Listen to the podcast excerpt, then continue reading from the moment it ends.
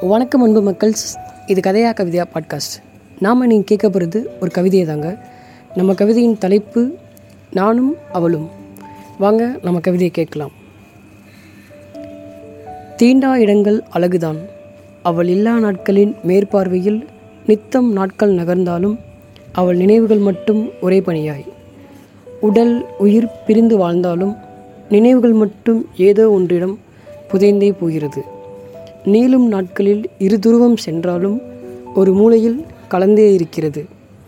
மரபு கவிதைகள் அவள் கேட்ட நொடியினில் தட்டி கழித்த மனம்தான் இன்று மரபு முதல் மாடன் வரை எழுதியே நோகிறது.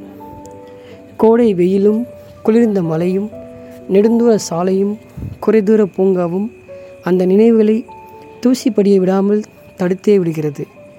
கொஞ்சம் கொஞ்சமாக மறக்க நினைத்தாலும் தனிமையில் அந்த கதிரவன் தூண்டியே விடுகிறான்.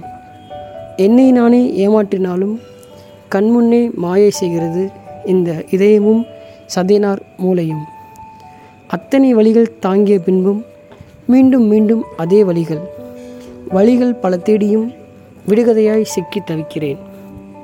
எத்தனை குழப்பம் மனதிற்குள் ஓடினாலும் அத்தனையும் மறைத்து ஓடிக்கொண்டே இருக்கிறேன். நிரந்தரம் இல்லாத நாளை என்ற மாயைக்காக.